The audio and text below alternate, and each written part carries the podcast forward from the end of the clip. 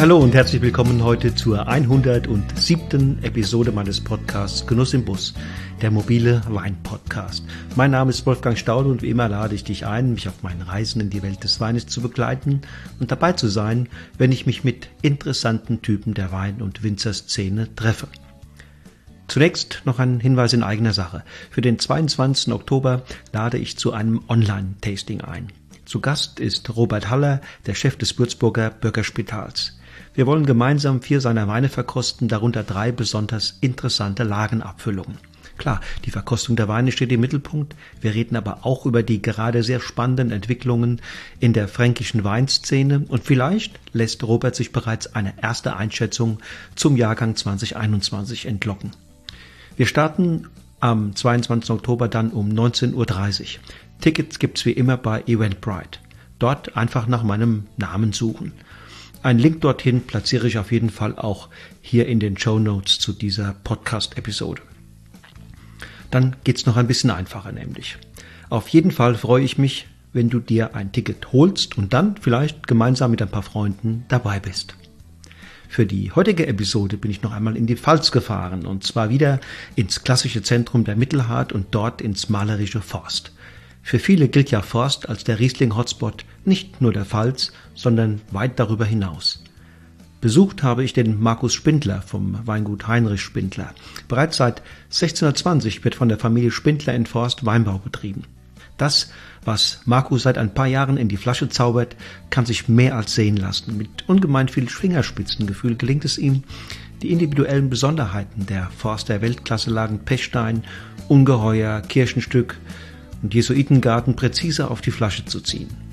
Wie er dabei in Weinberg und Keller vorgeht, darüber habe ich mit ihm gesprochen. Hört er selbst an, was er dazu zu sagen hat. Los geht's!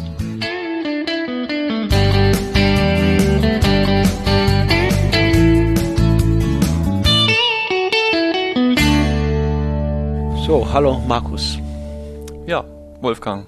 Hallo.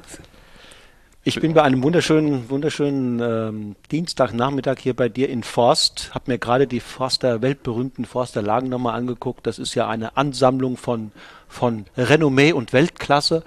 Ähm, Gibt es da immer auch Weltklasse Weine draus? Ja, ich, ich hoffe, dass man da was draus machen kann, ja.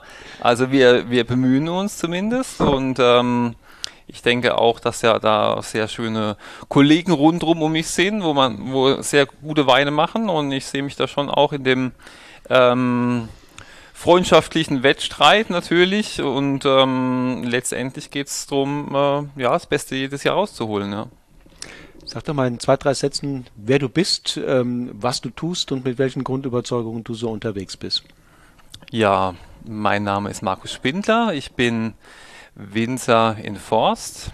Wir betreiben oder ich betreibe das Weingut Heinrich Spindler. Das ist ein sehr alteingesessenes Weingut. Äh, wir hatten 2020 versucht, 400 Jahre Jubiläum zu feiern. Ähm, aus bekannten Gründen ist es nicht ganz so gelungen, aber begangen haben wir es und sehr, sehr würdig auf jeden Fall. Ähm, ja, ich bin seit 2008 im elterlichen Betrieb und ähm, wir sind öko-zertifiziert äh, und äh, leben das natürlich auch. Ob das jetzt ähm, ja von, dem, von der eigenen Einstellung natürlich, aber auch bis hin ähm, zur ähm, ja, zu den Böden, wo es wo es wirklich die, die, die Grundlage ist. Und ähm, ja, wir sind sehr Riesling spezialisiert mhm. mit über 80 Prozent, knapp 85 Prozent. Also da schon einer der ähm, Betriebe, die sehr spezialisiert sind. Und gerade die Toplagen in Forst spielen natürlich eine große Rolle. Ähm, da versuchen wir mit, mit sehr viel Detailarbeit und, und Handwerk da schöne Weine rauszuholen. Da freue ich mich, wenn wir nachher auch den einen oder anderen probieren. Genau. Ähm, Gerade aus Gerne. deinen super Forsterlagen.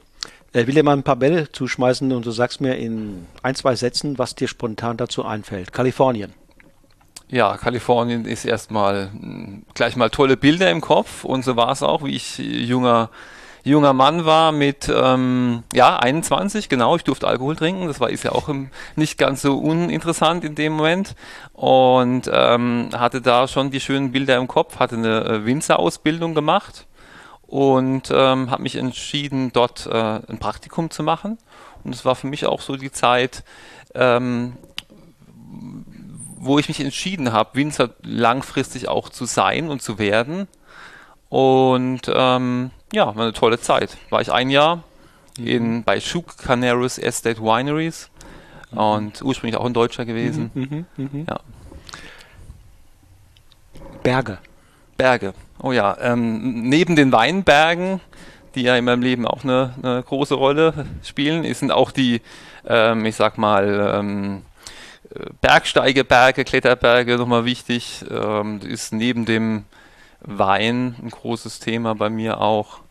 Äh, einfach um so ein bisschen Kopf frei zu kriegen, um sich vielleicht auch körperlich ähm, auszulassen und, und, und ja, Tapetenwechsel auch mit, mit Freundschaft zu tun. Genau. Eine ganz andere Welt als, als hier in Forst. Obwohl ja. es ja hier auch Weinberge gibt, aber die, die du gerade angesprochen hast, sind dann doch von einem anderen Kaliber. Genau, ja, genau. Geht es auch um Klettern. Auch in den Pfalz kann man ja sehr schön klettern, im Buntsandstein. Das sind, äh, ja, macht großen Spaß. Ethik der Weinbereitung. Aha. Ähm, ja, Wein sehe ich schon als ein besonderes Getränk. Es ist ja nicht gleich vielen anderen, die man mal so im Alltag aus dem Tetrapack ausschenkt und so weiter. Und ähm, denke schon auch, dass ähm, jeder Winzer sich ein bisschen entscheiden muss, ob einem jedes Mittel recht ist oder ob man sagt, nee, Wein ist ein Kulturgut auch und ein ähm, besonderes Getränk und deshalb beschränken wir uns auch auf traditionelle Methoden der Weinbereitung und haben das auch, ähm, ja, trage ich auch so ein bisschen nach außen und sage, ähm, wir wollen uns da schon ein bisschen auf das Traditionelle auch, auch ähm, reduzieren letztendlich und auch so ein bisschen die Ecken und Kanten belassen. Und es muss nicht jedes Jahr gleich äh, schmecken, mhm. weil das ist auch ein bisschen das Besondere am Wein, dass er diese Individualität hat und auch unheimlich Spielraum für Diskussion und, ähm, und Genuss. Handwerk. Handwerk, ja, das spielt da im Grund auch schon sehr mit rein. Ähm, ich denke, die Technik ist sehr gut geworden in den letzten Jahren und da kann man auch, äh, ich verschließe mich da auch nicht, natürlich nicht komplett und das wäre ja auch ähm, in heutiger Zeit, ähm, ich glaube, nicht mehr ganz up to date, wenn man sagt, man macht alles mit dem Pferd oder sowas. Ähm, das ist jetzt nicht ganz mein Ding, aber ich denke schon, dass man jetzt gerade sowas wie eine, wie eine um, ordentliche Handlese, wo man sehr detailliert zu verschiedenen Zeitpunkten genau das und das rauslesen kann, das kann man nach wie vor technisch nicht lösen. Ähm, wie gesagt, das ist deutlich besser geworden. Wir lesen auch ein bisschen was mit dem Vollernter, wobei immer äh, von Hand vorgelesen wird. Das jetzt beim bei der Lese, aber das zieht sich ja auch durchs ganze Jahr hindurch, dass man ähm, ja, jeder Stock ist verschieden mhm. und muss verschieden bearbeitet werden, vom Rebschnitt, vom letztendlich vom Pflanzen ähm, bis hin dann zur Lese. Ähm, sehr, sehr, sehr viele Schritte, die zum Großteil von Hand äh, gemacht werden bei uns. Ja. Zukunft der Monokultur im Weinbau. Hm. Ja, ich sage immer, Weinbau ist eine Monokultur, das, das, kann man nicht wegreden. Das hört sich äh, ja irgendwie nicht schön an, aber es ist so und wir versuchen das auch aufzubrechen, möglichst, um Biodiversität reinzubringen mit verschiedenen Begrünungen, ähm, mit ähm, einer Kompostwirtschaft, wo wir die Böden gesund halten und ähm, da möglichst viel Leben jetzt im Boden, aber auch dann im, im Umfeld ja, zu erhalten. Und äh, da hatten wir in Forst auch das große Glück, dass die Flurbereinigung relativ spät war, wo schon auf ökologische Gesichtspunkte viel mehr Wert gelegt wurde, wie dann in den 60er, 60er 70er Jahren. Da war es in Forst dann erst dann in die, in die 80er rein, mhm. in den Top-Lagen. Und da haben wir doch eine ganz gute Biodiversität, auch schon vom Grund her. Aber natürlich ist ähm, ja Öko-Bewirtschaftung mit dem Boden arbeiten, äh, doch, doch sehr wichtig, halt, halte ich für die, für die Grundlage. Und da sind wir ja noch nicht am Ende unserer äh, Erkenntnisse. Ne? Es kann ja. ja. durchaus sein, dass wir da in 10 Jahren, 15 Jahren auch noch andere Erkenntnisse haben, dass noch Bio, mehr Biodiversität möglich wird. Nicht, dass ja. wir vielleicht ja. äh, da einen bunten Gemüsegarten hinkriegen, aber mehr ist vielleicht doch noch möglich. Ja, ich glaube, allein der, der Gedanke, wie viel Leben im Boden ist, so viel Millionen und, und, und, und Milliarden von Mikroorganismen, selbst auf einem in einer Handvoll äh, äh, guten Boden, da geht so viel Interaktion ab, was wir noch gar nicht wissen mhm. und teilweise noch gar nicht erforscht ist. Mhm. Äh, es gibt immer so ein schönes Beispiel, ähm, Symbiose zwischen den Pflanzen und, und Mikroorganismen mit Leguminosen. Äh, das ist nur ein Beispiel, ja, wo, wo, wo äh, Bakterien Bodenstickstoff äh, aus der Bodenluft Stickstoff sammeln und wiederum mhm. äh, der Pflanze zur Verfügung stellen ähm, und die Pflanze dafür Energie liefert. Aber das gibt es millionenfach, ja, und das ist, äh, das ist noch in den Kinderschuhen, ja. Ist eigentlich Wahnsinn, ne? dass wir auf dem Mars fliegen können und solche Dinge noch nicht kennen. Ja, definitiv, ja. Der ideale Wein, was ist das für dich? Der ideale Wein, ja, der ideale Wein ist anders bezogen, würde ich sagen. Es gibt den mhm. idealen Wein gar nicht. Ähm, es kommt immer darauf an, wann, mit welchem Essen, aber am aller, allerwichtigsten halte ich fast mit wem. Weil es macht einfach Spaß auch, oder am meisten Spaß mit, mit, mit guten Freunden, mit sympathischen Leuten Wein zu genießen. Und ähm, was bringt das äh, tollste Essen auf den Tisch, wenn ich mit lauter äh, Deppen, Deppen am Tisch sitze, dann ähm, ja, dann kann man zwar vielleicht das Essen genießen, den Wein dazu, aber man ist für sich in seiner Blase und ähm, ja, die Gesellschaft gehört dazu. Klar, ein, ein toller Riesling, was schön zwei, drei, vier, fünf Jahre gereift in der Flasche. Kann schon was, ja. Sprichst du immer gerne auch über Wein oder kannst du auch mal schweigen? Hm. Ich habe schon mal gesagt, ich könnte auch zuhören. Ähm, hat nicht immer mit Schweigen gleich, ist nicht immer mit Schweigen gleichgesetzt, mhm. aber hm. ja, nur wer, nur wer zuhört, äh, lernt Neues. Also wer mhm. nur redet, äh, kommt nicht weiter. Mhm, kann also, viel mit anfangen. das ist ja auch mein Job hier. Ja, genau. Sehr schön, ja. Und eine, ein letzter kleiner Ball.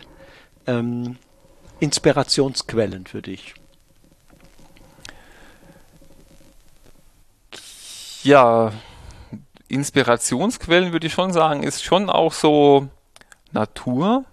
Also neben dem, was wir vorhin kurz hatten mit Berge, das spielt ja auch ein bisschen in, in, in, ineinander rein.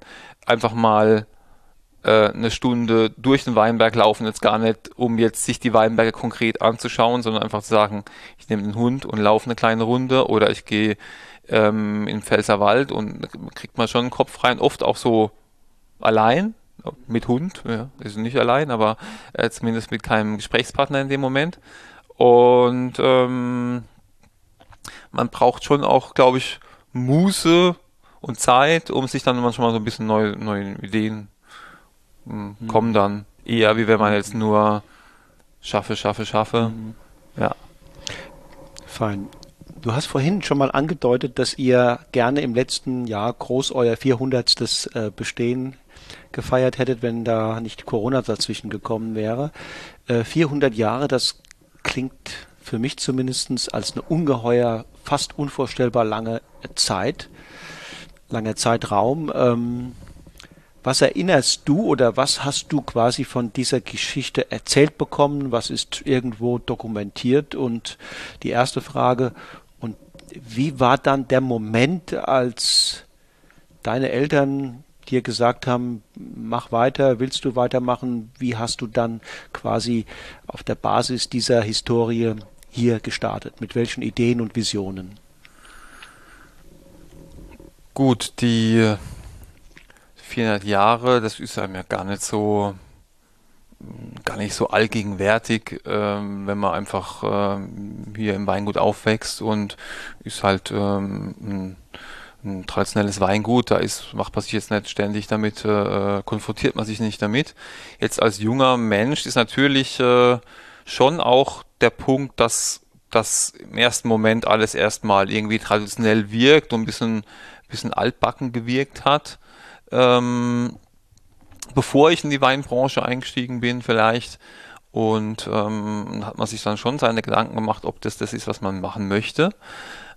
Aber ja, ich denke schon, dass äh, dann irgendwann einem auch bewusst äh, oder mir bewusst wurde, dass es auch ein großer Schatz ist, äh, den es irgendwo auch zu bewahren gilt und was einfach schön ist. Jetzt nicht nur, dass man sagt, das ist eine, eine Bürde oder sowas, sondern dass es einfach auch eine, ja, eine tolle Sache ist. Ja. Ja. Und ähm, jetzt von Geschichten, was man so erzählt kriegt, natürlich kriegt man, habe ich jetzt über meine Großeltern und so die, äh, irgendwelche Anekdoten oder sowas, aber ähm, jetzt weinbaulich, ich meine, da gab, wir haben auch so eine, so, so eine kleine Broschüre gemacht, wo man so ein bisschen diese Eck, Eckpunkte in der Geschichte des Weinguts auch da ein bisschen aufgezeigt haben. Klar, dass da jetzt der Kauf des äh, Forsterkirchenstücks dazu gehört, was sehr früh ähm, auch stattgefunden hat, 1656 bereits. Da war es ähm, im Besitz vom Spital in Deidesheim. Und da hat der Sonntagsspindler, der äh, 1620 nach Forst kam, äh, diese Lage gekauft und da steht auch im, in der Lage Kirchenstück so, so ein äh, Gedenkstein dazu, wo das niedergeschrieben ist. Ähm, ein Dreiviertelmorgen Weingart im Kirchenstück mit seiner Hausfrau Magdalena gekauft, irgendwie so in dem Wortlaut. ähm, also die Hausfrau wurde auch genannt. Also sehr, sehr gnädig. Oh, sehr gnädig, ja. Das war noch eine andere Welt, ja, ne? andere Zeit, ja. Das war genau, 30-jährige Krieg. Dadurch kam der, dieser Sonntagsspinter nach Forst und hat halt angefangen, da Weinbau zu betreiben, ja, Weinberge zu kaufen. Und seitdem ist die Familie Spindler in Forst. Ähm, mhm. Da sind, sind daraus drei Weingüter entstanden. Mhm. Ein Weinge Weingut, das Weingut Wilhelm Spindler, ist heute nicht mehr in Betrieb. Mhm. Aber Weingut Lindenhof Eugen Spindler ist nach wie vor auch ähm, im Business. Auch in Forst. Auch in Forst, mhm. genau und wir, das war ein guter Heinrich mhm. Spittler. Mhm. Und in welchem Zustand hast du es dann übernommen? Da muss ich sagen, habe ich mich, äh, böse Zungen würden vielleicht sagen, der hat sich ins gemachte Nest äh, mhm. gesetzt.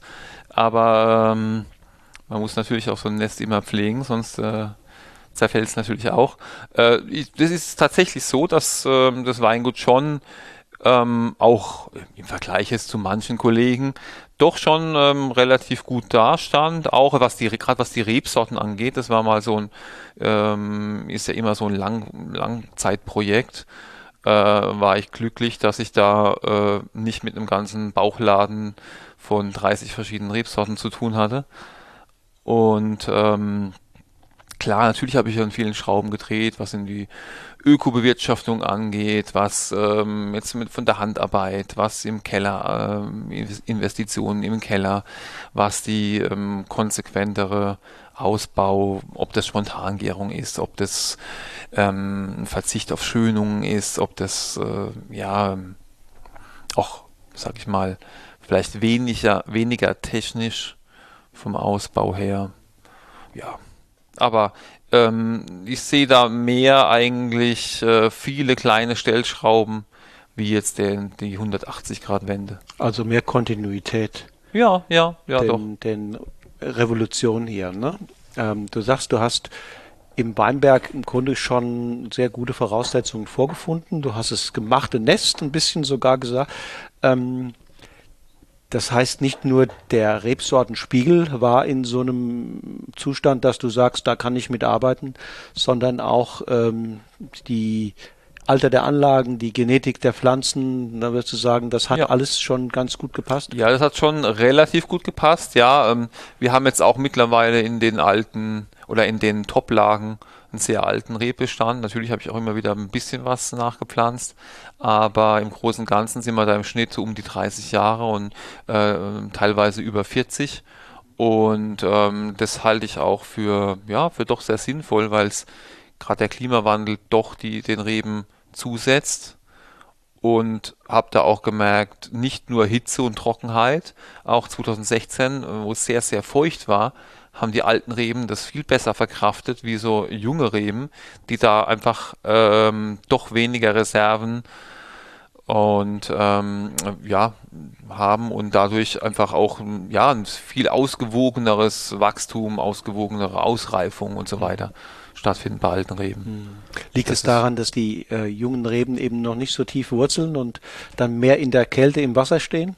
Ja, wahrscheinlich auch. Äh, hat sicherlich mit, mit dem Ausprägung des Wurzelwerks zu tun, aber auch jetzt, ich sag mal, Reservestoffe im Stamm, ähm, vielleicht auch ein ausgewogeneres Wachstum schon, von weniger, schon etwas zurückgenommen, kleinere, äh, kleinere Träubchen, etwas lockerbäriger, äh, gar nicht mehr so unbedingt ja so so stark wüchsig vom in die in die Frucht rein und so, dass da einfach schon ein bisschen eine, eine ja eine Ausgewogenheit da ist. Ich meine, das ist ja bei beim Menschen auch vielleicht äh, vergleichbar, dass man doch da auch so ein bisschen äh, mehr in Balance ist irgendwann als, äh, ich sag mal, mit 16-, 18-Jähriger, wo man einfach raus und Gas und äh, immer, immer, immer auf Vollpower ja. und so. Er ja. spricht ja nicht umsonst von den Wirrungen der Pubertät. Ne? Ja. Das ist genau. in der Tat. Ja. ja, das ist ein guter, guter Vergleich, glaube ich. Das heißt, im Weinberg Kontinuität, du hast im Keller angedeutet, dass dass du da ein paar Stellschrauben schon anders justiert hast im Vergleich zu deinen, zu deinen Eltern. Ähm, was war denn sozusagen weinstilistisch das Ziel, wenn du jetzt sagst, du hast im Grunde genommen, was die Herstellung anbelangt, Weinberg und Keller eher, eher Kontinuität denn, denn Innovation oder ähm, Neuerungen durchgesetzt. Ähm, was für eine Stilistik hattest du im Kopf? Weil das ist ja letztlich, wo, wo alles darauf hinausläuft. Wie ja. soll der Wein denn werden? Ja, klar. Also wie gesagt, ich war, ähm, hatte das Glück, dass da die Weinqualität schon wirklich ähm, auf sehr hohem Niveau war und auch ähm, da auch anerkannt wurde. Mhm. Ähm, ich glaube, dass oder die, die Richtung eher so ein bisschen mehr in die, in, in die Tiefe ging. Mhm. Wir hatten äh, sehr schöne Weine, sehr, sehr klare Weine, sehr fruchtbetonte Weine, ausgewogen auch, was Süße und Säure angeht, knackig, aber immer so ein bisschen ein kleines süßes Schwänzchen vielleicht noch dabei, wo ich sage, wir sind etwas trockener geworden, wir haben ein bisschen mehr Struktur reingebracht, mhm. ob das jetzt mit ähm, mit Standzeiten, mit, ähm, mit der Presse, wo man vielleicht ein bisschen detaillierter arbeitet, mhm. äh, mit Vorklärung, also um den Trub ab, ähm, absitzen, äh, absitzen lassen, aber vielleicht doch noch ein bisschen von dem, von dem Feintrub mitnehmen, um ein bisschen Dichte zu bekommen. Ähm, alles, was jetzt, äh, ich sag mal, Standzeiten, Maischegärung, ähm, Holzfass oder ähm, auch jetzt dieser, dieser Klärungszustand, also ähm, Trübheitsgrad äh, bei der Gärung angeht, schafft entweder mehr, mehr, mehr Dichte und, und, und, und Kraft oder man geht ganz in die schlanke, sehr brillante Richtung. Mhm. Und da sind wir und ich für mich auf jeden Fall nach wie vor auf der äh, eher in die Brillanz gehen, mhm. wo ich sage, das ist deutscher Wein. Deutscher Wein kann das wie kein, wie kein anderer fast weltweit oder weltweit würde ich sagen, mhm. dass man dieses schöne Spiel von Filigranität, Mineralität, Säure, auch Frucht gehört dazu, dass es da ist. Auf der anderen Seite habe ich doch natürlich diese, diese Stilmittel auch mehr integriert, um ein bisschen mehr Tiefgang mhm. ähm, ähm, Struktur und, und, und, und Substanz auch zu bringen. Wie viel Frucht darf denn sein, ohne dass es äh, kitschig wird? Das ist wieder die Zielfrage. Ähm, Frucht darf generell sein. Ich muss sagen, es gibt ja viele oder neue, neuere Entwicklungen, wo es heißt, nee, Frucht ist äh, schlecht und ähm, möglichst keine Frucht. Ich glaube, Frucht ist, gehört auch zum deutschen Wein dazu, gehört auch zum Riesling dazu. Ähm, natürlich darf es nicht jetzt die Frucht dominieren, dass man reinriecht und ich sag mal in die Exotik und und ähm, unheimlich tropsigen Aromen und sonst gar nicht viel kommt. Mhm.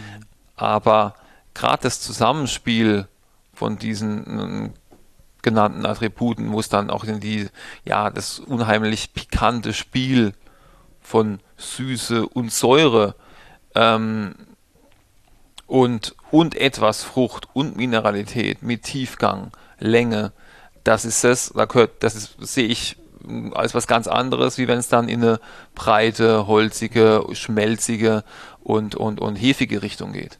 Und das ist sicherlich auch, was ich raushöre, auch mehr dein eigenes Trinkbedürfnis, dein eigenes Genussbedürfnis geht mehr in diese stilistische Richtung.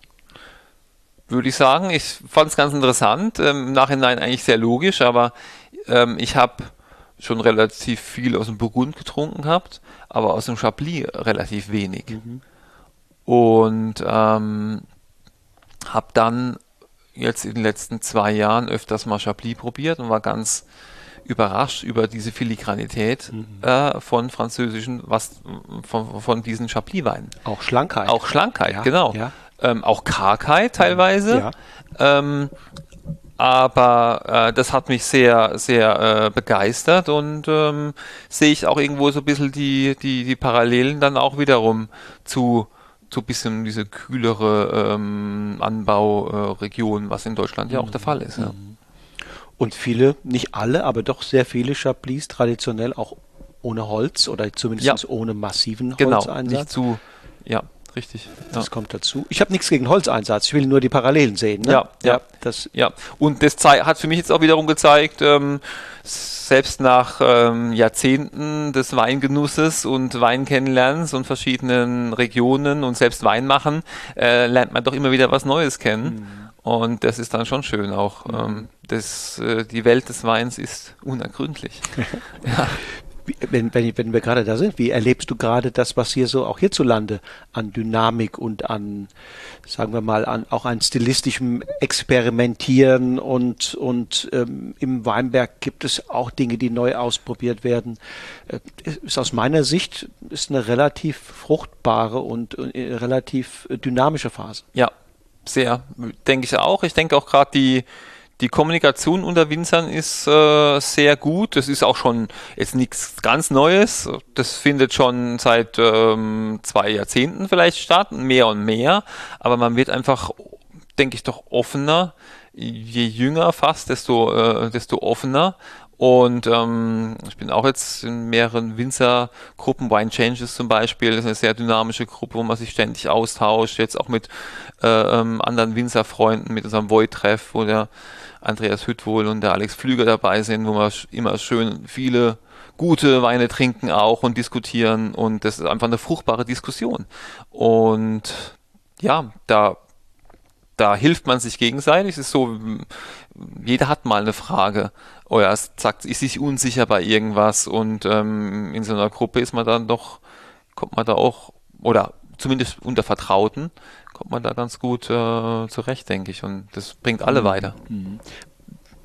Wenn du da mal reinhorchst in die letzten Treffen, gerade mit vielleicht Andreas oder, oder Alex ähm, oder auch anderen, was sind so, wenn ihr fachliche Dinge besprecht, was sind so die, die Knackpunkte oder die, die Dinge, die im Moment so viele von euch umtreibt? Gibt es da so Themen? Gut, klar, es geht immer in verschiedene Richtungen, aber natürlich Klimawandel ist ein, ähm, schon auch ein Punkt, der die Winzer beschäftigt und teilweise auch manchmal besorgt sogar auch, ja.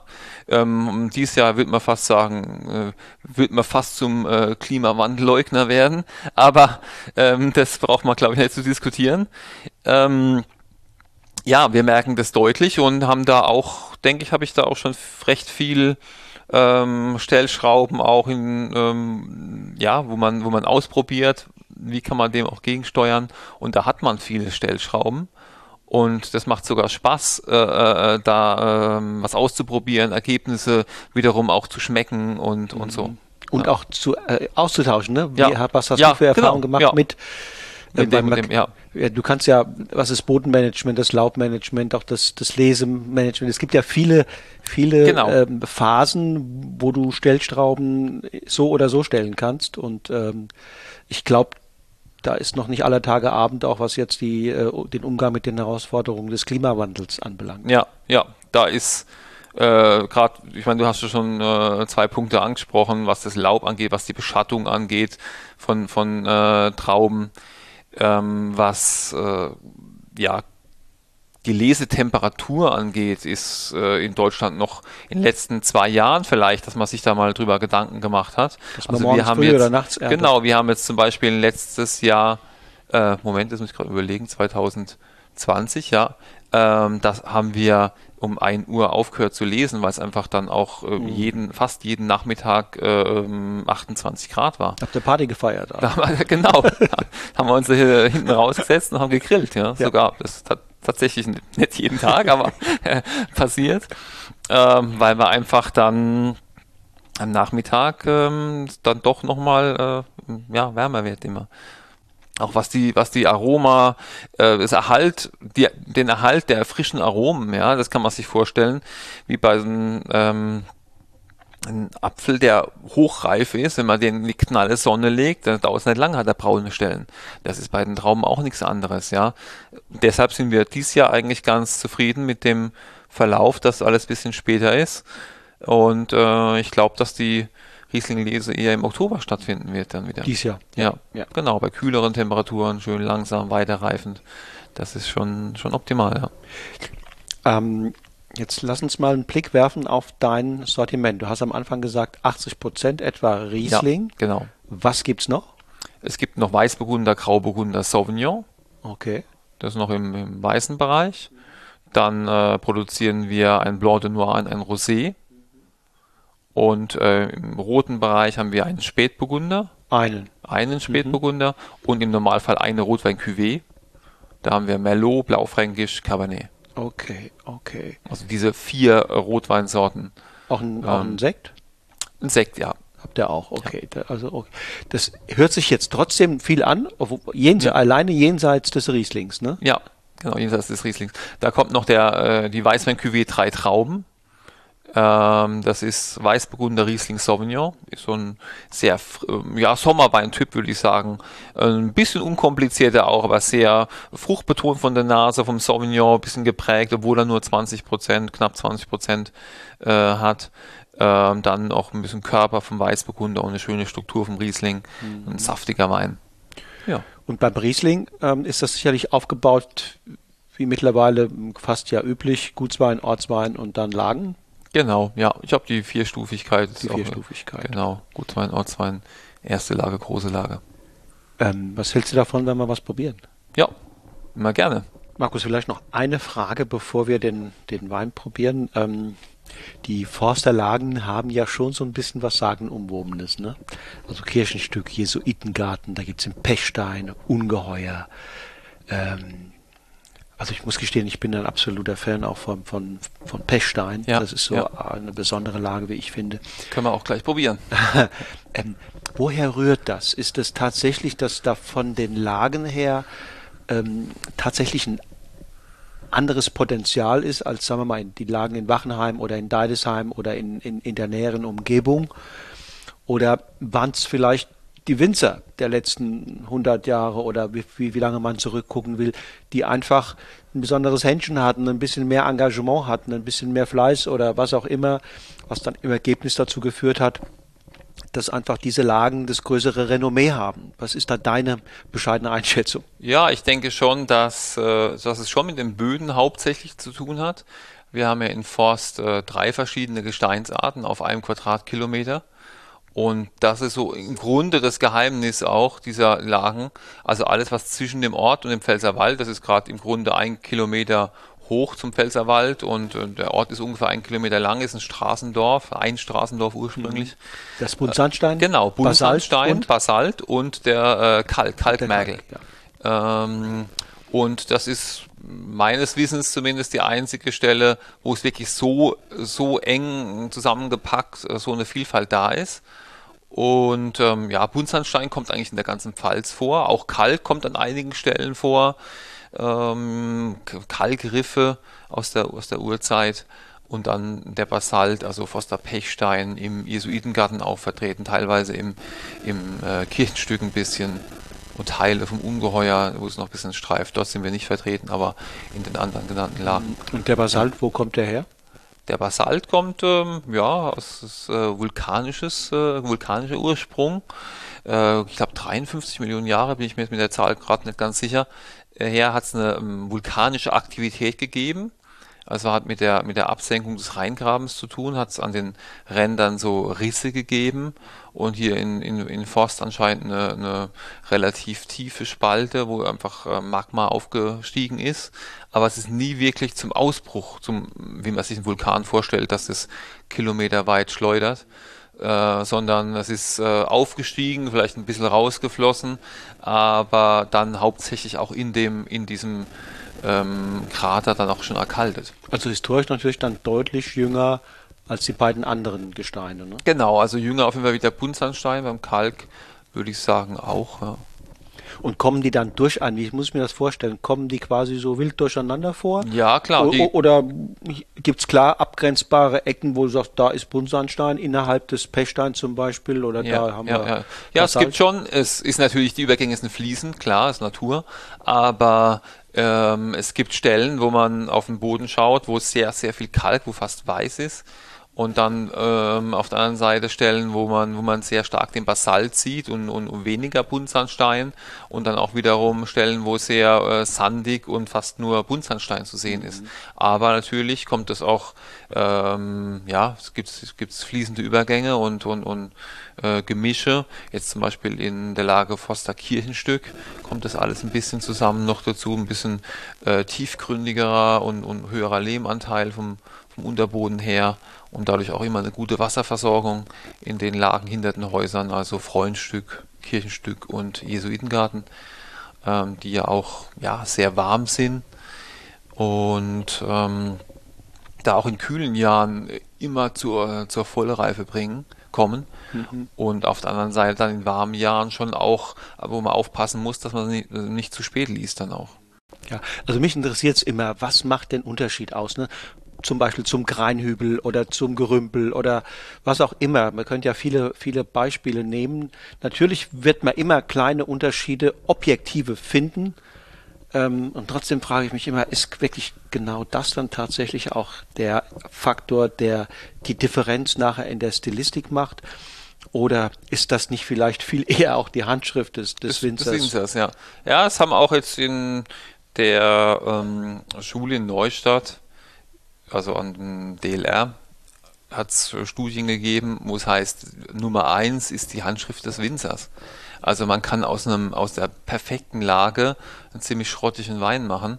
Und auf der anderen Seite kann man aus einem Rübenacker auch noch einen äh, recht passablen, trinkbaren Wein machen. Mhm. Also äh, es ist natürlich das Zusammenspiel und ähm, dass man, dass man Wein unheimlich prägt mit, mit, mit, mit Vinifikation, ist auch klar. Wenn ich jetzt zum Beispiel ähm, 100% Maischegärung mache und ähm, 100% im neuen Barrikausbau und ähm, ich sag mal im Extremfall äh, äh, ja, über Jahre in äh, egal, ja, lassen, ja, ja, ja, und auf der anderen Seite äh, Ganztraubenpressung, Edelstahl, ähm, Tempo. Ja, das sind ganz, da kommen an. ganz, ganz verschiedene ja. Weine raus. Und da ist die Lage äh, erstmal an, an hundertster Stelle hinten dran vielleicht, ja. Ja, ja. Auch die Mikrobiologie im Keller, ne? Wenn du, der, der einen alten, feuchten, kalten Keller hat und da vinifiziert oder ausbaut, das ist komplett anders ja. als jemand, der im, im, im, in der großen Halle das Ganze machen muss. Ja, ja, letztendlich im, im Detail schon, ja. ja. ja. Klar, das ist immer die Frage, schmeckt man das? Ja, man wird's, wenn man so das nebeneinander hat, wird man es nicht schmecken wahrscheinlich, aber trotzdem macht das ganze Konglomerat macht das Ganze aus, ja, ja. diesen Mosaik. Ja. ja. Also Wein ist nichts für einfache Antworten. Ja, ja, ja, ja. Genau, denn äh, ich habe jetzt als ersten Wein mal den 2020er Forster Riesling rausgesucht. Das ist bei uns jetzt im mittleren Segment, ähm, ja, ich würde ihn als Klassiker fast bezeichnen, ist ein ähm, sehr typischer Riesling, auch in diese ein bisschen mineralische Richtung und ähm, ja, spielt bei uns ja gerade in dem Bereich auch mit die Hauptrolle. Ja. Mhm, mh. Also aus ganz verschiedenen Forsterladen. Genau. Ähm, das ist hauptsächlich die Vorlese aus Ungeheuer, Pechstein und Freundstück und in kleinen Teilen auch Forster Stift dabei. Okay, wo ist der Stift? Forster Stift ist direkt unterhalb des Ortes, mhm. zwischen der Bahnlinie und dem Ort. Okay. Da haben wir einen ähm, schönen Winger, den wir da ein bisschen vorbereiten dafür, für den Forster.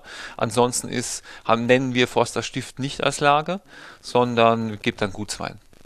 Das ist jetzt 2020, nehme ich an. Das ist 2020, genau. Noch mhm. ein bisschen mit äh, CO2. Genau, ist jetzt, äh, kann man überlegen, zwei Monate unge ungefähr gefüllt. Und genau, ist jetzt auch im Mai in den Verkauf gekommen, also jetzt gerade einen Monat, einen Monat im Verkauf, hatten jetzt auch noch den 19er teilweise. Und 2020 ähm, war für euch ein gutes Jahr, glaube ich. War für uns ein sehr gutes Jahr. Ich muss sagen, anfangs so im Keller, was ich probiert habe, war ich äh, ähm, von vornherein begeistert von dem Jahrgang, hab, haben aber als sehr zurückhaltend und fast verschlossen eigentlich wahrgenommen, äh, sehr filigran und äh, was mir entgegenkommt, aber habe noch teilweise gedacht, oh, da ist ja, ist wenig, ja aber hat sich so äh, schön auch geöffnet und, und, und, und, mittlerweile entwickelt und präsentiert sich heute, denke ich, toll, hat diese Filigranität behalten, ist ähm, aber ausdrucksstärker geworden. Ne? Ausdrucksstärker geworden, ja, ist relativ leicht, also wir haben auch 2020 äh, relativ ähm, äh, ja, gute Öchsle gerade gehabt, aber äh, nicht also wir waren, wir waren froh, dass sie nicht zu hoch waren und dadurch auch ähm, leichtere Weine. Also jetzt hier sind wir jetzt bei 12, 0, das ist jetzt nichts nicht besonders leicht, aber ist jetzt, ähm, denke ich, schon auch ein sehr ähm, verspielter und ein bisschen eine Kargheit auch drin. Das ist ein Wein, der ja, wie so viele Weine, finde ich, fast aus Forst, die ich die letzten Monate probiert habe. Er kommt er kommt verhalten und gibt dann ungeheuer Gas. In der zweiten Trinkphase gibt er Gas und behält, behält dieses Tempo, diese Dynamik, diese, diese ja auch stürmische Art ähm, bis hinten raus, bis lange nach dem Schlucken. Ähm, ist also für mich sicherlich auch bedingt natürlich durch seine Jugendlichkeit. Wir haben eben von Pubertät gesprochen. Der hat sicherlich noch ein bisschen von dieser Jugendlichkeit, von dieser Ungestümtheit, aber so wie er reinkommt, sieht man schon, ich glaube, das wird sich auch noch weiterentwickeln, dass er diese, dass er diese Ruhe und diese Feinheit noch stärker auch im mittleren und im finalen Teil kriegt, ja. ohne vielleicht, dass er ganz das Temperament verliert.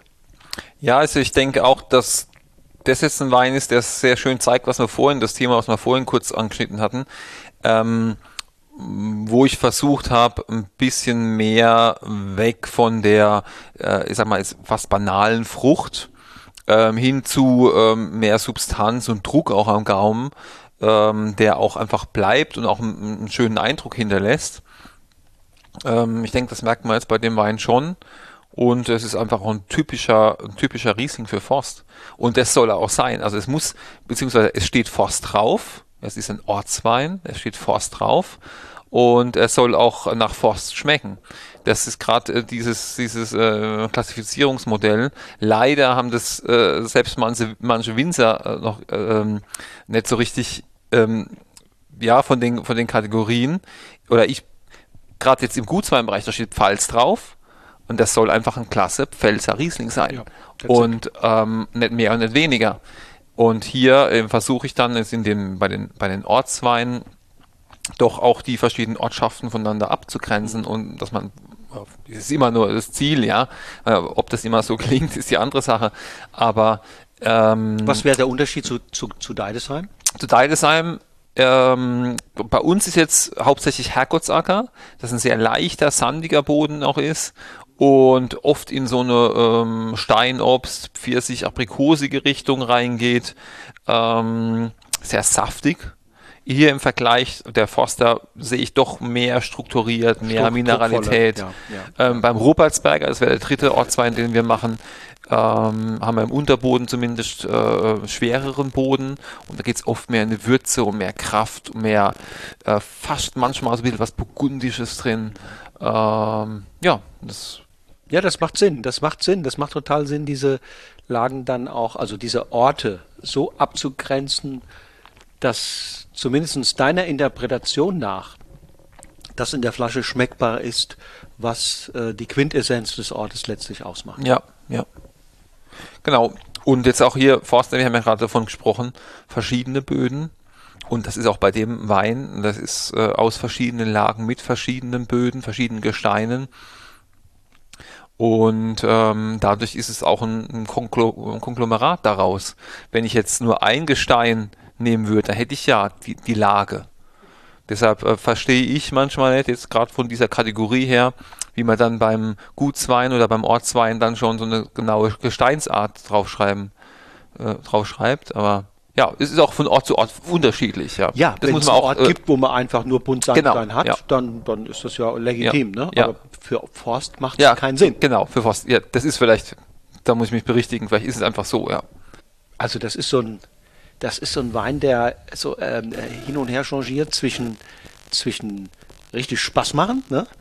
Das toll zum Trinken und dann aber auch Phasen hat, wo, wo er dich kitzelt und, und fordert. Also Ja, ja. ganz leicht macht das einem dann doch nicht, ne? Ja, ja, gut, ich habe ähm, jetzt im Gutsweinbereich den Beppo, das ist mein, so heißt mein Gutswein, Gutsriesling.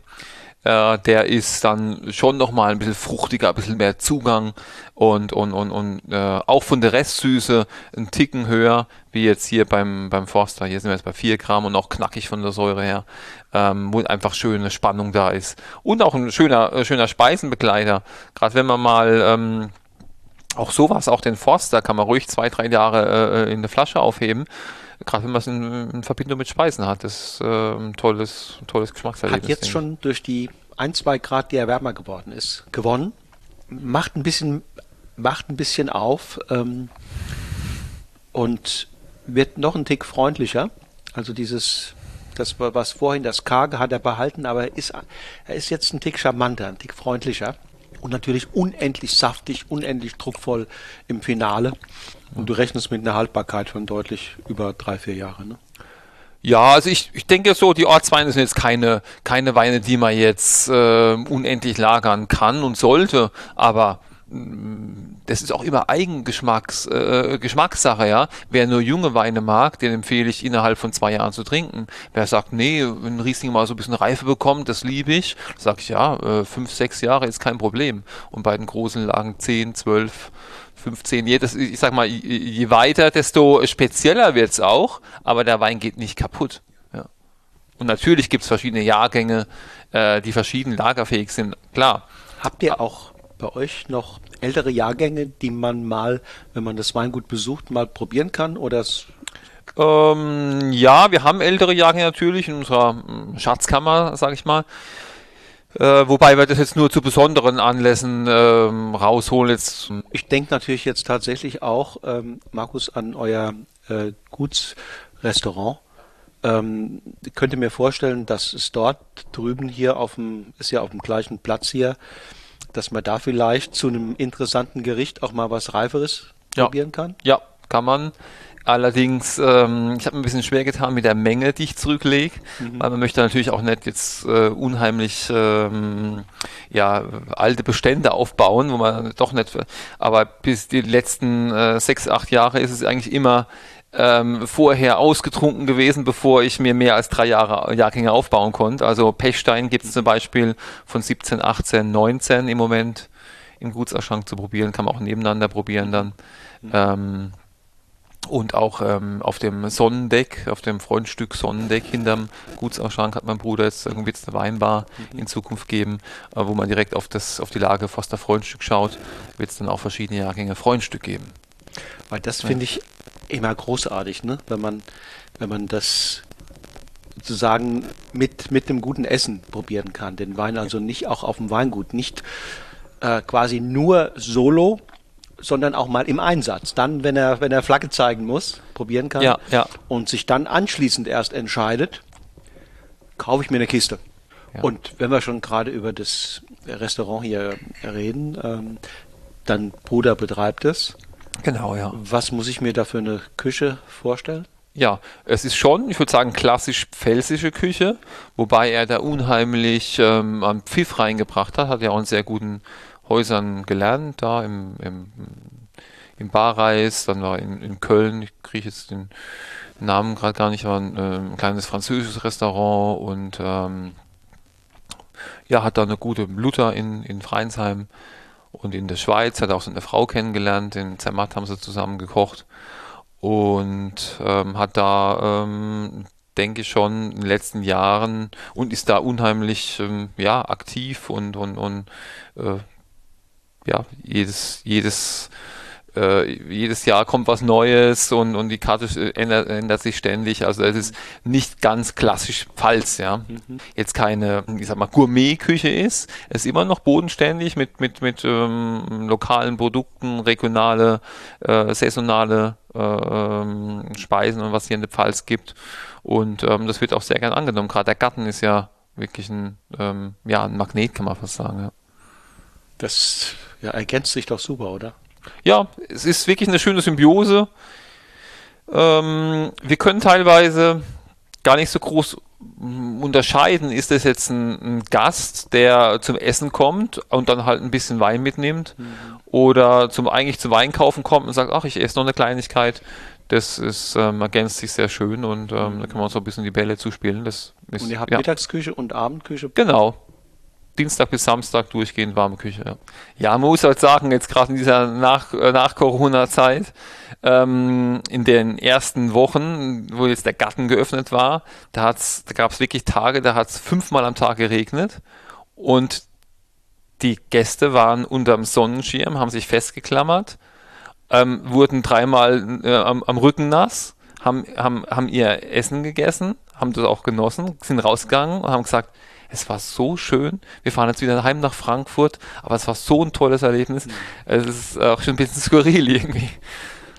Ja, weil, weil alle ausgehungert, ja, ausgehungert sind. Ja, natürlich. Ja, ja. Und, ähm, und wenn dann noch ein bisschen was Abenteuerliches, abenteuerliche Momente zu einem leckeren, äh, bodenständigen Essen kommen, ja, was will das Herz mehr? Ja, ja, richtig.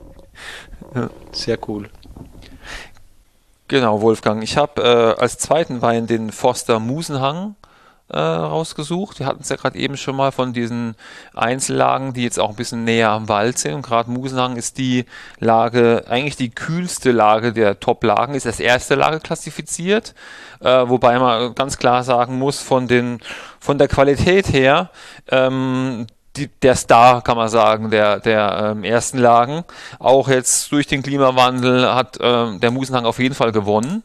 Und ähm, genau, durch die Waldnähe ist einfach äh, ja am Nachmittag schon ähm, Schatten und dann am, die ganze Nacht und am Morgen echt kühle Luft, die da aus dem Pfälzerwald abfließt. Und dann aber auch wieder am Morgen als ganz oben am Hang, ist ja ein Osthang, als erstes wieder Sonne, also Ab Abtrocknung und Erwärmung. Und ähm, hier auch der, der Kalk wieder vertreten.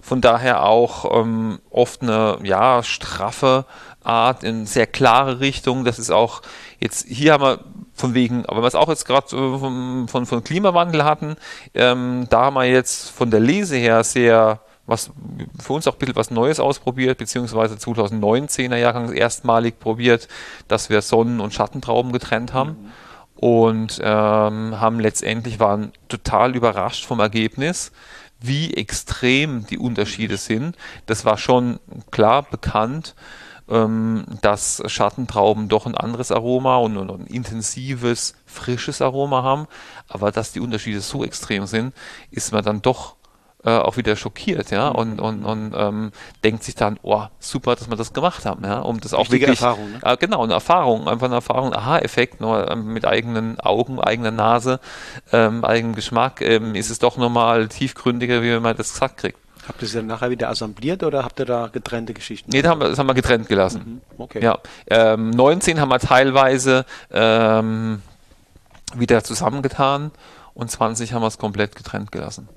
2005 war ich in der Wachau, FX Pichler, genau, und der äh, Senior, der FX, äh, hat damals auch schon gesagt, die Schatten, äh, guck auf die Schattentrauben. Und das fand ich ganz interessant. Und, mhm. ähm, also, exzellent, muss ich sagen. das ist ähm, so das, was in jeder Hinsicht total gut gefällt. So eine, so eine etwas kühle, zurückhaltende Nase, die sehr viel Spiel hat, die, die, ja, die ähm, Lust aufs Entdecken macht, die nicht gerade alles auf den ersten Blick schon preisgibt. Gefällt mir sehr gut, sehr fein, sehr elegant dann. Ja, Zitrus, das ist ein bisschen dezenter grü grüner Apfel dabei, ein bisschen Pampelmuse. Aber alles sehr, sehr fein. Äh, aber en en entscheidend ist auch hier wieder ähm, der, der ungeheuer schöne Trinkfluss. Ne? Das ist eine sagenhaft schöne Säure. Das ist, Ja, ist keine ja. unruhige Säure, sondern eine, eine, die sich da sehr seidig durchzieht, ähm, also sehr hochwertige Säure. Ähm, und, und, und das ähm, macht so einen Trinkfluss, der gepaart ist von zwei sich abwechselnden Seiten, nämlich von einer, die, die mehr Temperament hat, wo mehr so diese, diese, dieser Grip auch eine Rolle spielt und dann hat es aber auch was Seidiges, was Ja, ja, Fließendes. mhm, mhm. Und, Ja, schön. Und genau das spielt mit mir und ähm, sind, die, sind die zwei Seiten und das finde ich eine, eine, schöne Anmutung. Eine, eine, das ist ein Wein, der Spaß macht, ne? der nicht zu viel fordert, aber der genau so viel fordert, dass, dass man. Ja, passt ja auch wiederum, passt ja auch wiederum zu dem ähm, Kühle und Wärme am Morgen, dass es einfach so ein bisschen die im Balance dann auch steht. Aber zu der Säure, ich fand äh, der Jahrgang 2020, 2020 doch sehr ähm, die Säure relativ im, im mittleren Bereich, was den Wert angeht. Da waren teilweise stramme Säurewerte, teilweise auch ein bisschen tiefer. Also wir waren da ähm, Im eigentlich also Bereich. im mittleren, normalen Mhm. Bereich. Und so hat sie eigentlich auch geschmeckt, ähm, dass sie, dass sie immer ein bisschen präsent und fordernd und ähm, animierend, aber nie störend, immer integriert. Ja. Und das äh, hat mir jetzt beim ähm, 2020er Jahrgang sehr gut gefallen. Das hat sich auch so, zumindest mal, habe ich gemeint, so bei unseren Weinen ähm, ist mir aufgefallen, ähm, dass da ähm, das sich sehr, sehr, sehr balanciert. habe ich mein Eindruck auch von 20 ist, dass die Säure ähm, eine, eine filigranere im Sinne von seidigere Ja, äh, ist ja. als im Jahr vorher. Ja, Ähm, bei ähnlichen Leveln vielleicht, das kann ich nicht mehr genau erinnern, aber die, die Säure in 19 war mir ein bisschen rauer, ein bisschen, ruppiger, ja. ja, ein bisschen ruppiger, genau. Obwohl der Wert da ähm, wahrscheinlich ähnlich, ähm, ähnlich ist, hat ähm, 19 bei uns auch ein bisschen äh, kerniger und ruppiger fast. Da ist äh, äh, 2020 ist präsent, aber nie, nie irgendwie vordergründig, sondern immer äh, sehr, sehr integriert. Genau, ja. Äh, ich hätte Forster Pechstein als äh, nächsten Wein. Da sind wir jetzt vom Jahrgang 2019. Den habe ich jetzt aktuell auch im Verkauf so. Den bringst du auch wie die, wie die VDP-Weingüter dann im September, im September. immer, ja, genau. Ja, ja, als die 20er werden dann auch im September kommen. Aber im Moment habe ich jetzt noch äh, Ungeheuer und Pechstein auf dem Jahrgang 19 im Verkauf. Und dann ab ähm, September die neuen, ja, genau. VDP ein Thema für dich? Ähm, ja, ich denke, VDP ist natürlich schon ein, allgemein in der deutschen Weinbranche schon ein großes Thema und äh, ich ziehe den Hut, was sie, was sie gerade international ähm, für, fürs Renommee äh, von deutschen Wein gemacht haben. Da muss man sagen, haben sie schon ähm, ja, viel Arbeit äh, geleistet und auch Erfolge gefeiert schon, denke ich. Ähm, und das muss man auch sagen, dass da jetzt auch gerade die Lagen, in denen ich jetzt hier auch vertreten bin, ähm, schon auch Eine Durch-VDP-Betriebe bekommen auch eine. Aufwertung Ja. äh, oder eine, ein Wieder, äh, ähm, Ja. Wieder Renaissance. Renaissance, ja, eine Wiederentdeckung kann man fast sagen. Auf diesem, dieser Stellenwert, den sie jetzt heute wieder haben, äh, war doch lange Zeit jetzt ähm, auch nicht so, ja. Man hat man gewusst, ne, schon auch natürlich in den 80er, 90er hat man gewusst, dass das gute Lagen Genau, sind. Ne? ja. Aber ähm, das hat sich nicht auch immer in Qualität manifestiert und schon gar nicht unbedingt in Renommee. Ja, genau, ja. Das war vielleicht auch so ein bisschen, äh, wenn man es vorhin von Kalifornien kurz, ähm, hast du Kalifornien kurz angesprochen, wie ich dort das Praktikum gemacht habe. Und da doch der eine oder andere, der jetzt sich mit Wein ein bisschen auskennt oder in der Weinbranche, dann auch schon äh, Forster Ungeheuer schon mal gehört hat und so. Das hat mir dann natürlich auch Spaß gemacht als äh, äh, junger Mensch, wenn man dann äh, hört, ah ja, der äh, kennt es einfach, weil es einfach gut ist oder weil es ein, äh, ähm, ja, weil es in der Weinbranche ein gewisses Renommee genießt. Ja. genau, aber wir sind beim Pechstein. Ja. Da haben wir im Glas. Genau, Pechstein ist die Lage, ähm, hatten wir ja vorhin schon ganz kurz mit dem äh, höchsten Basaltanteil, äh, was auch der Name, da kommt ja auch der Name her, Pechstein. Und ähm, Im Unterboden sind da Basaltadern, aber man sieht auch an ähm, manchen Stellen mehr oder weniger äh, Basaltbrocken im Weinberg.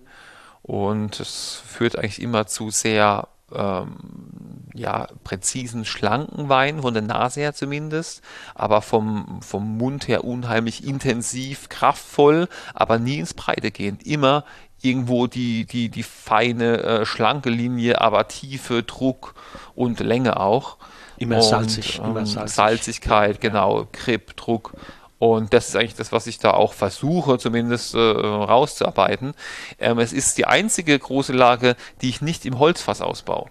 Also es ist im, komplett im Edelstahl ausgebaut, Wieso? weil ich sage, ich möchte diese ähm, schlanke und eher tiefgründige ähm, Art unterstützen und nicht jetzt durch Holz oder durch ähm, auch sonstige äh, zu viel Standzeiten, Hefekontakt, Hefeaufrühren, Batonage oder ähm, in die bisschen breitere Richtung. Also es ist für mich eher ein vertikaler als ein horizontaler Wein.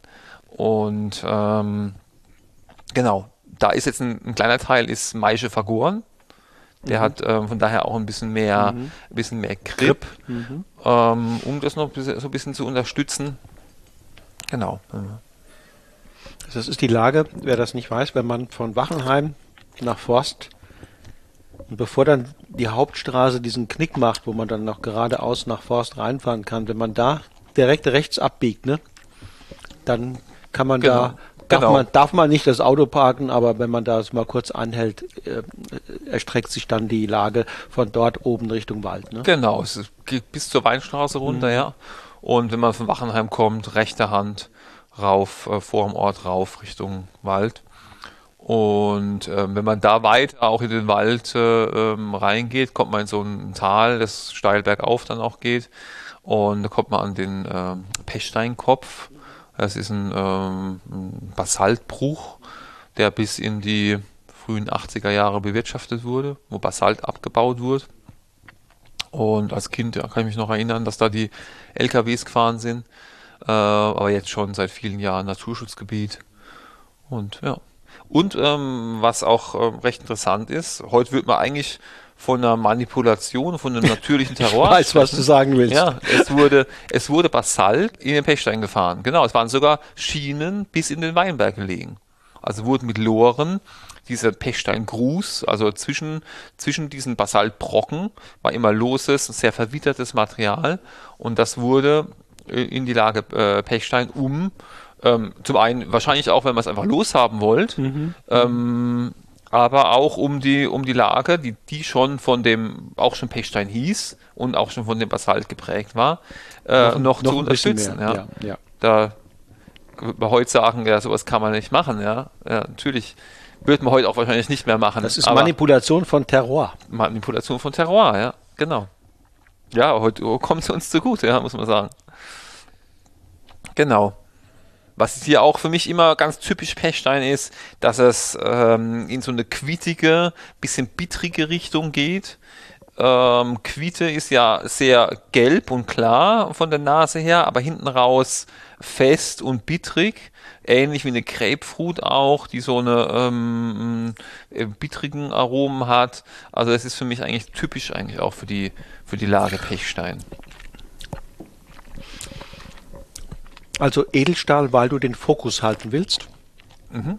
weil du Angst hast oder wenn du das mit Holz machen würdest, würde die ungeheure Kraft, die ja da drin ist, dem Wein sozusagen den Fokus ein Stück weit nehmen und ja. würde ihn vielleicht ein bisschen breiter machen. Ist ja, das die Idee? Genau. Gerade diese, diese, ähm, was jetzt gerade mit der mit der Quiete zum Beispiel, das ist einfach sehr sehr schlank und filigran, aber Druck am Gaumen ähm, sehe ich da, dass ich das fast überlager mit Holz.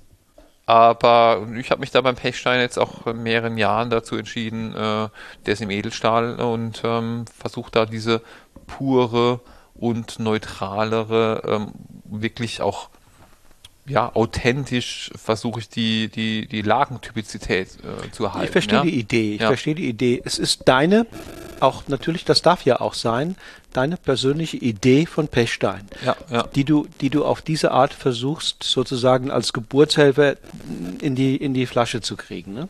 Und ähm, das Edelstahl ist vielleicht ein Tick, ich weiß es ja nicht genau, ist vielleicht ein Tick reduktiver.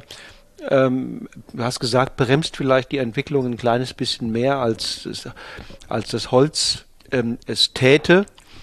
Ähm, aber über diese Dinge lässt sich, lässt sich äh, streiten Ja, und natürlich. vielfach philosophieren. Das ist das Schöne am Wein, dass man das ist über das so viel Wunderschöne. diskutieren kann. Aber das Entscheidende scheint mir vielmehr zu sein, was ich vorher gesagt habe, ne? dass das Medium Edelstahl für dich die adäquate Umgebung ist, um das zu transportieren, was du an Idee mit äh, Pechstein verbindest Ja, und ja. wie du das Ganze in so und das ist im Grunde genommen das, die, das Wichtige. Ja.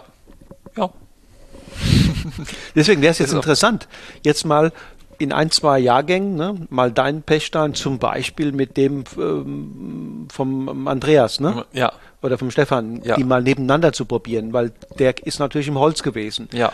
Und dann mal auch zu sehen, was verschiedene Handschriften, verschiedene Interpretationen Genau. äh, bewirken. Unheimlich, unheimlich unterschiedliche Weine auch entstehen, ja. Das ist, äh, wird, natürlich macht es auch Sinn, Lagen zu vergleichen. Absolut. Äh, aber wie wir es vorhin ja auch schon ganz kurz davon hatten, ist es so, dass der Winzer den Wein mehr prägt noch, wie eine Lage oder wie vielleicht ein Jahrgang oder sogar wie eine Rebsorte. Und deswegen macht es total viel Sinn, dass die Menschen, die Wein trinken, auch ein bisschen diese Hintergründe kennen. Kennen, ja, Wenn ich ja. die nicht kenne, ja, und habe einfach nur einen Pechstein im Glas weiß aber gar nicht, war das jetzt, hat er, ja, welche Interpretation wird mit dieser Art äh, von Wein denn verfolgt, dann ist es nur die halbe Wahrheit. Ja, Also dieser Pechstein, der erinnert mich ähm, an einen Spaziergang ähm, in den Bergen. Es war, war schon im Grunde genommen eine Wanderung. Und ich kam in die, ähm, in die Nähe von Eis. in der Nähe von Eis. Ja, Gletscher. Ja, Gletscher. Und dieser Wein hat, der Pechstein, den du mir gerade hier ein, eingeschränkt hast, der hat was für mich, was mich an diese Atmosphäre erinnert, an diese Kühle, an diese Brillanz, an diese, ähm, diesen Eindruck. Ich hatte da ein Gefühl, da habe ich den, den ähm, äh, Gletscher noch gar nicht gesehen. Da Ja, habe ich ja. schon hat man die Luft schon, genau, schon, schon wahrgenommen. genau, ja, die ja. Luft wahrgenommen, diese Kühle, die ist auf einmal auf der Haut gespürt. Äh, es war so Herz, ähm, es war so Herzerwärmend. herzerwärmend einerseits, aber es war gleichzeitig auch, auch Gänsehautstimmung. Ja, ne? ja, so ja. Diese. Und ein bisschen was hat dein Pechstein Ja, davon. ja, also der ja, von, von schön. Stefan Ja. Attmann hat was anderes. Ne? Ja. Aber genau das ist so deins. Und deswegen ist es schön, das ist diese, diese verschiedenen Interpretationen. Ja, ja, da sieht man auch, dass es ein riesigen, riesiges Spannungsfeld äh, äh, von, Mhm. von verschiedenen Interpretationen. Ja. Gut, dann muss ich gleich mal Andreas drauf ansprechen, dann müssen wir mal hier Pechsteinprobe machen. Sehr gut. Sehr gerne. Ja. genau. Ich habe als äh, nächsten Wein habe ich den Forster, das Forster Kirchenstück von 2015 mal äh, rausgezogen. Habe ich jetzt auch schon länger nicht probiert. Und 15 war ja auch ein sehr warmes Jahr. Ähm, und das Besondere war, dass trotz der Reife und Wärme die Säure unheimlich stabil geblieben ist. Mhm. Und jetzt bin ich mal selbst gespannt, ob er das auch so zeigt oder In wie er, einer auch durchaus warmen Lage. Ne? wie er da jetzt, genau, in der warmen Lage auch, ja. Forster Kirchenstück ist die, eine der wärmsten in Forst, also hinter den Häusern viel geschützter und, ähm, ich gucke gerade mal drauf, ja, 13,5 Volumenprozent sind wir da jetzt. Den haben wir im, im Holzfass ausgebaut gehabt. Welche Ähm, Größe? Das war äh, Stückfass. Mhm. Aber schon mehrfach belegtes Stückfass. Ja. Da reden wir über 1200. Genau. Mhm. Ja. ja, Stück ist ja altes Pfälzer oder deutsches Maß mit 1200 oder dann Doppelstück, was wir im Keller haben, ist hauptsächlich Doppelstückfässer mit 2400. Ähm, Halbstück haben wir jetzt gar keins, aber ist auch äh, äh, klassisch mit 600 Liter. Und an der Mosel dann eher die Fuder mit, mit 1000, 1000 Liter. Aber hier hat man die 1200 und diesen Oval. Das ist auch im Vergleich zur Mosel oder häufig auch an Flussläufen sind die Fässer rund, äh, weil ähm, wegen Hochwasser da dieses ovale Fass kippen würde, wenn die Keller äh, volllaufen. Und ähm, aber natürlich ist ein ovales Fass bessere Raumausnutzung hat. Also in, in der Pfalz sind die Keller doch ein bisschen höher vielleicht auch und dadurch kann man da ein bisschen mehr Wein ein, einlagern. ja, also man merkt, du hast sechs Jahre, aber noch sehr frisch, ne? Ja, noch. Geht jetzt in die ähm, bisschen Trockenfrucht, ähm, hat eine schöne, äh, bisschen Pfirsich, getrocknete Aprikosen in der Nase, ganz leichte, äh, karamellige Noten auch. Aber sehr äh, ähm, nach wie vor die Frucht da, die frische. Ich habe es noch nicht probiert. Ja, gerade in Verbindung mit Speisen, sowas halt äh, äh wirklich großartig. Und ähm, gerade wenn man, wenn man reifere Weine aufmacht, es wird ja oft ein junger mit dem alten verglichen. Es ist oft so, dass man dann gerade dieser Step relativ äh, krass eigentlich daherkommt. Aber wenn man den Wein an sich probiert, der unheimlich an äh, Komplexität und an, an, an ähm, Eigenaroma, an, an, an ja, fast vibrierende Spannung auch mit sich, äh, mit sich bringt, aber es ist meistens so, wenn man den ersten Schluck nach einem jüngeren Wein ist natürlich dann erstmal, kommt erstmal die Reife. Ja? Man merkt es hier sehr schön im Gleich zum Jungen. Die Jungen haben am Gaumen ein anderes Tempo. Ne? Ähm, und hier haben wir wie so ein, das ist in der Mitte, wirkt er für mich wie ein großer, schöner, in, in Ruhe am Wald gelegener See. Er hat was, was mir, was mir einfach total viel Zeit und Muse gibt, ihn zu entdecken. So ganz aufgefächert präsentiert er so in, so ist groß geworden, ja, ist transparent ja. geworden und hat ein tolles Mundgefühl. Er galoppiert nicht im Tempo durch den Mundraum so, sondern er, er kommt im Mundraum zur Ruhe. Und das ist das Großartige bei diesen Weinen, wenn sie das ist eine ganz andere, für mich ist das eine ganz andere Art der Begegnung. Ich habe viel mehr, kann mir viel mehr Muße lassen, sie zu entdecken. Ich habe nicht das Gefühl, der Wein hat's eilig. Ja, ja. Der Wein nimmt in meinem Mundraum Platz. Ja, ja. Das Schön. Ist, das ist einfach Schöne Beschreibung, ja. Das ist großartig, ja. finde ich das. Und selbst der Riesling, der immer mehr Tempo hat als manche andere Sorten. Ne? Es gibt äh, Rebsorten für mich, die sind da noch schon auch früher. Früher schon etwas, neben etwas Platz. ruhiger. genau. Ja. Ähm, Klar, ist der, der Riesling ein bisschen rassiger. Und, genau. Ja. Genau, aber das ist hier absolut in der Mitte der Fall und dann und dann hat, hatte ich auch Zeit für die Begegnung und kann dann auch ihn gehen lassen. Ne? Äh, beim, bei den Jungen habe ich oft das Gefühl, ja, ich muss schnell, ich muss schnell hinterher.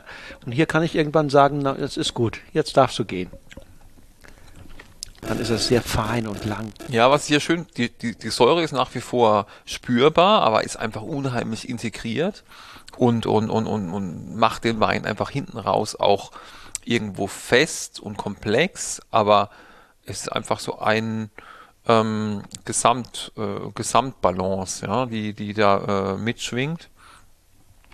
Und ähm, was ist, muss ich sagen, ist mir auch wichtig, dass äh, gerade die großen Lagen auch äh, einige Jahre auch lagerfähig sind. Und es haben letztendlich äh, große Weine weltweit oder ja, ja, die sich große Weine. Das gehört dazu. Äh, also ähm, Reifungspotenzial. Ähm, ja, schimpfen, die, die sind normal lagerfähig. Ja, und das. Äh, daran kann man es auch ein bisschen festmachen, ja, absolut. ich sagen. Also von, von der großen Lage wie Kirchenstück ähm, oder auch Pechstein, da erwarte ich tatsächlich auch Alterungs- und Entwicklungspotenzial. Ja, ja. Den will ich auch nach zehn Jahren noch stehen sehen. Ganz genau, ja. Ja, es ist ähm, auch immer, ich werde oft gefragt, das ist mit die häufigste Frage im Weinverkauf, äh, wie lange kann ich den aufheben? Das ähm, sage ich immer als allererstes mal, Wein ist zum Trinken da und nicht zum Aufheben. Natürlich ist es, das äh, macht es auch Sinn, mal was, was das ein bisschen liegen zu lassen. Aber ähm, gerade für Leute, die dann ein, zwei Flaschen kaufen, ähm, ist es natürlich schwierig. Das, äh, ähm, aber ich sag mal, mindestens sechs Flaschen sollten wir haben, einfach um den Wein auch kennenzulernen, um den Wein auch im Leben zu begleiten, den, das Leben des Weins zu begleiten, um da auch ähm, zum einen sammelt man natürlich auch Erfahrungen damit, wie, wie gefällt einem der Wein selbst oder so solche Weine. Und ähm, wenn man da jedes Jahr eine Flasche aufmacht, dann hat man da einen ganz guten Überblick selbst, äh, wie entwickelt sich der Wein und wie macht es mir Spaß. Letztendlich soll es soll der Wein Spaß machen. Ja? Letztendlich soll es äh, einfach ähm, ja, in einer, in, einer, in einer schönen Runde oder zum guten Essen ähm, einfach dann sich toll ergänzen und, und, und, und auch ja, Freude bereiten. Also diese beiden Weine, das sind Weine, die eigentlich Geselligkeit von Menschen verlangen, die auch sich für sowas begeistern können. Äh, es verlangt letztlich auch, finde ich, ein bisschen Muße. Ähm, so, so, wenn man so Wein nebenbei ist, das sind das keine Weine, ne, die man so en passant einfach, ja, ja. sondern ja gut, ähm, dafür haben wir, dafür haben wir andere, ja. Genau, dafür ja, habt ihr andere. Genau. Ähm, also bewusst zu, bewusstes Zuwenden ist hier meines Erachtens. Nur dann hat man oder hat man die Chance, das zu bekommen, was in ihnen steckt. Ne? Da steckt ungeheuer viel drin. Und ähm, halt auch, wenn man sich ein bisschen damit beschäftigt, das macht mhm. auch, einfach, mhm. äh, ist das Schöne dran. Mhm. Ja, ja. Definitiv. Genau. Ja, äh, Markus, dann sage ich vielen Dank. Ja, ich danke dir. Hast du, hast du noch, hast du noch äh, was auf dem Herzen, bevor ich jetzt hier die, die Sendung beende? ähm, nee, mir hat es viel Freude bereitet. Ich danke dir. Das war schönes Gespräch und ähm, es freut mich, dass du ähm, so, so interessiert auch äh, bist und, und ich freue mich, dass äh, ja, das äh, auch rauszutragen. Wir haben es jetzt ein paar Mal äh, gesagt, dass ähm, Wein kennenzulernen macht ja einfach auch Spaß. Die Hintergründe und, und wenn man von, von irgendeinem Winzer was probiert, mal ein bisschen die Hintergründe zu kennen und die Idee dahinter zu kennen. Ich glaube, das ist ja auch Ziel deines, deines Podcasts. Mhm. Ja. ja, und hier kann ich nochmal sagen, das ist toll, äh, hierher zu kommen, mit dir Weine zu verkosten, ähm, vielleicht hier direkt anschließend essen zu gehen und dann in Forst zu übernachten. Also das ist ja. eine runde Sache. Ja, sehr schön. Also vielen Dank und auf bald. Wolfgang, danke dir. Zum Wohl. Zum Wohl.